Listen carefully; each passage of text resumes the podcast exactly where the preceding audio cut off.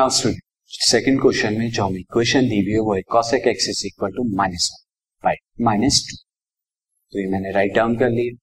Since इसका principal solution तो easily obtain कर सकते हैं, बट जनरल सॉल्यूशन के लिए जो हमें एक्सप्रेशन है वो हमें नहीं दिया गया है, ना ही हमने अभी तक स्टडी किया है, वो हम हायर क्लासेस में स्टडी करें।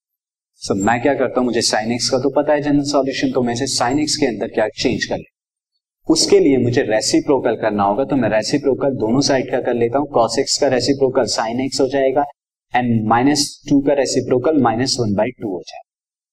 Now, sin x की वैल्यू नेगेटिव आ रही है, इसका मतलब या तो थर्ड क्वाड्रेंट में लाई कर रहा है x या फोर्थ क्वाड्रेंट में लाई कर रहा है x, क्योंकि इन्हीं दो क्वाड्रेंट में sin की वैल्यू नेगेटिव होती है। तो therefore this implies that x lies in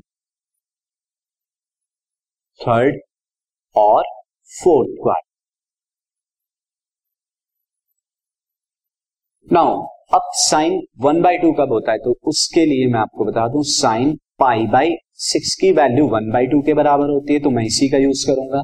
तो I can write sine x is equal to, अगर मुझे थर्ड क्वाड्रेंट में लाई कराना है तो मैं क्या करता हूँ, पाई में ऐड करा देता हूँ पाई बाई सिक्स, तो I will write sine pi plus pi by six. और अगर फोर्थ क्वाड्रेंट में लाई कराना है तो मैं क्या करूंगा, टू पाई में से पाई बाई सिक्स माइनस कर देता हूँ, तो भी फोर्थ क्वाड्रेंट में लाई हो जाएगा।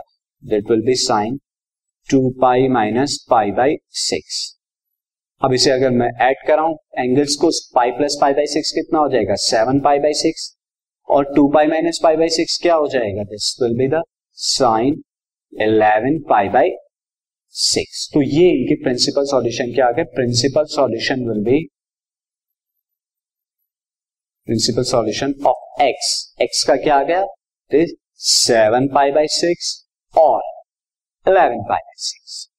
नाउ अब जनरल सॉल्यूशन के लिए हमें इक्वेशन जो दी जाती है, मैं लिखूंगा general solution will be, general solution is x is equal to n, this x is equal to, यहाँ पे अगर मैं जनरल सॉल्यूशन बताना चाहूँ तो that will be equal to the n pi, n pi plus minus one to the power n, और साथ में मैं यहाँ पे क्या ले लेता हूँ, सेवन पाई बाई सिक्स को ले लेता हूँ, that is seven pi by six, where n is equal to this, where n is equal belongs to any integer.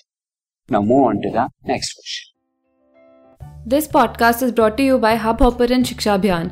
अगर आपको ये podcast पसंद आया तो प्लीज़ लाइक, share और सब्सक्राइब करें और video classes के लिए शिक्षा अभियान के यूट्यूब चैनल पे जाएं।